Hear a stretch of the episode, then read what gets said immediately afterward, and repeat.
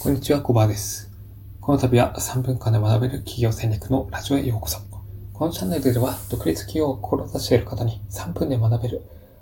企業戦略をお届けしていきます。ここで配信する音声を聞くことで、0から月収100万円を達成するためのマインドと戦略を学ぶことができます。では、早速ですが、今回第1回目のテーマ、思いついたアイデアは小さくテスト、思いついたアイデアは小さくテストについてお話をしていきます。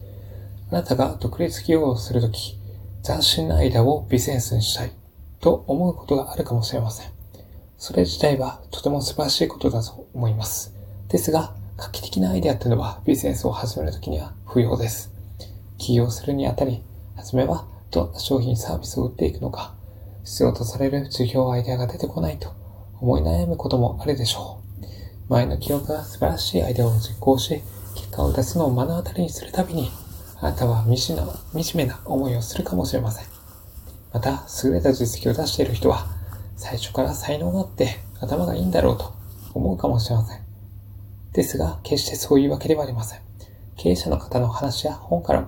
わかることは、アイデアが思い浮かばずに悩んでいるということなのです。自分で授業をやっていく上で、アイデアが出てこないことは決して悪いことではありません。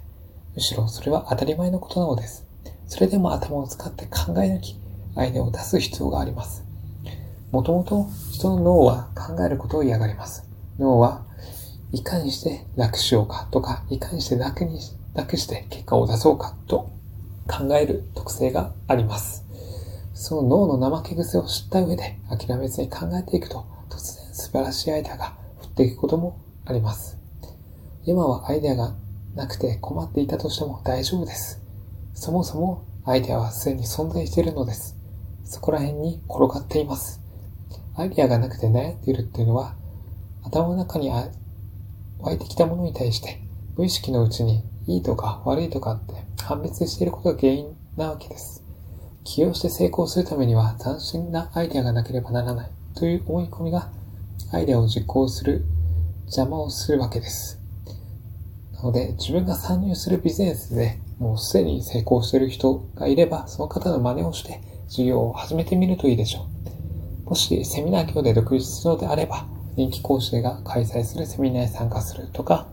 需要があるジャンルの本を購読することから始めてみて、知識であったりとか、やり方を身につけて、ワークショップ、勉強会を開催してみるのもいいでしょう。初めからうもうまくやろうとする必要はありません。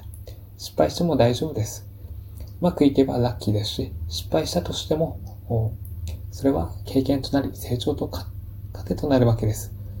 どんどんどんどん繰り返しやっていく中でうまくいく方法であったりとかコツをつかむことができます。なので何かしら、えー、授業アイデアがあれば、まずはそれをとにかく始めてみましょう。その結果、あなたが授業で成功するファーストステップを得ることができます。というところでえ、今回第1回のテーマ、思いついたアイデアは小さくテスト。思いついたアイデアは小さくテストのテーマはこの辺でおしまいにします。ここまでご清聴いただきありがとうございました。バイチャー